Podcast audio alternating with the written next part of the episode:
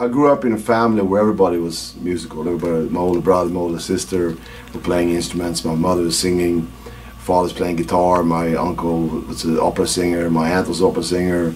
Uh, my grandfather's a jazz drummer. You know, so I was always around music all the time. I got my first guitar when I was five years old. But I didn't really start playing until I was seven when I saw Hendrix on TV. Smash the guitar up. That was the first thing that I wanted to play because I wanted to break the guitar. Blackmore, yeah, he was a, a childhood hero, okay, you could call it. Um, once again, having really nothing else to compare to, nothing at all. I mean, I was, that was I heard that record, I heard the guitar player, and I go, oh, this guy is cool. So uh, I was eight years old, so I, I, thought it was very good. My first album was the Purple Fireball. That was, you know, in, where I grew up, in, in the country I grew up in when I was very little. Didn't have radio, didn't have nothing. So that became my universe. So that everything on the record became like very important to me, you know. And then I had the album Deep Purple in rock, and then Made in Japan. And by, by that time, I was very much into. I started going into classical music, so Vivaldi, Bach, um, Mozart, and eventually Niccolo Paganini became the biggest influences on me, you know, which it is still today. Um, and every day, every night, I'm going on stage, whatever. I always channel those things, the classical things. But I have. Uh, 39 Marshalls on stage tonight, you know. So um, it's gonna be loud. So it's played very loud, but it's played with the sensitivity of classical music. So it's an interesting thing.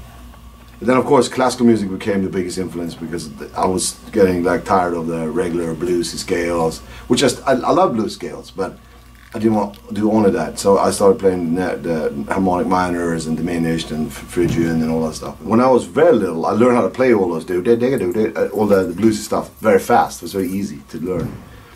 And my older sister, she would bring home. Uh, some people don't know these things. They're, they're with Peter Gabriel, uh, Genesis with Peter Gabriel, early, early Genesis, very early Genesis. And I listened to that. I go, wow, this is weird, you know, because it had a lot of more interesting chords and stuff. And I realized it was mostly Bach influenced. So I started listening to Bach because my mother had a thousand classical records, probably more, and that that became an influence that I started using with a back like the style of metal with classical. It was funny because Mike Varney said I have this band I'm gonna sign, and I want you to play guitar. And okay, whatever. So um, the music was very simple, very banal in a lot of ways, you know. So it wasn't my cup of tea exactly. But anyway, I decided to do it, and um, um, I remember we were in a farm in Northern California. This is also in the book, by the way. Um, and uh, they, they made me wait until the last day to record because I didn't have a work permit. so everybody was done, and they said, "Okay, it's your turn. We have one day." Okay, so I record the whole thing in one day, which wasn't very hard to do. Um, and then we played out. We played out. I remember the first show we did was uh, in um, Reseda Country Club it's the first show we did. And uh, it was interesting. It was 30 people or so there. And then um, the next show was full. It was really good. I had a good time. It was good. It was funny because I landed in the States, uh, was it 32 years ago, something like this. And um, I think I've been in, the, you know, in, you know, been like couple hours after landed, the guys in Steeler go, "Hey, let's go to Rainbow." I'm like, "I don't know what the Rainbow is." So I went to the Rainbow, and there was Ronnie James Dio, and I can never forget. I'll never forget it, you know, because I was from uh, a place where you never saw anybody. So to me, that was amazing, and uh, we became friends, and we were friends all all along the whole way through. We toured numerous times and they recorded and had fun.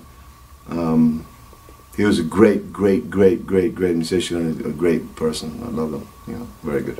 Why Fender? Well, take a look at it. uh, it's it's it's not only beautiful, but it's actually everything is made for a, for a purpose. You know, it's so. I mean, it was made sixty years ago. Sixty years ago, designed this, and still unsurpassed. No one can made a guitar that's better. And I got a bunch of other things. I have all sorts of other different guitars, but these are the only ones that take the battle. You know. This one's even got my name on it.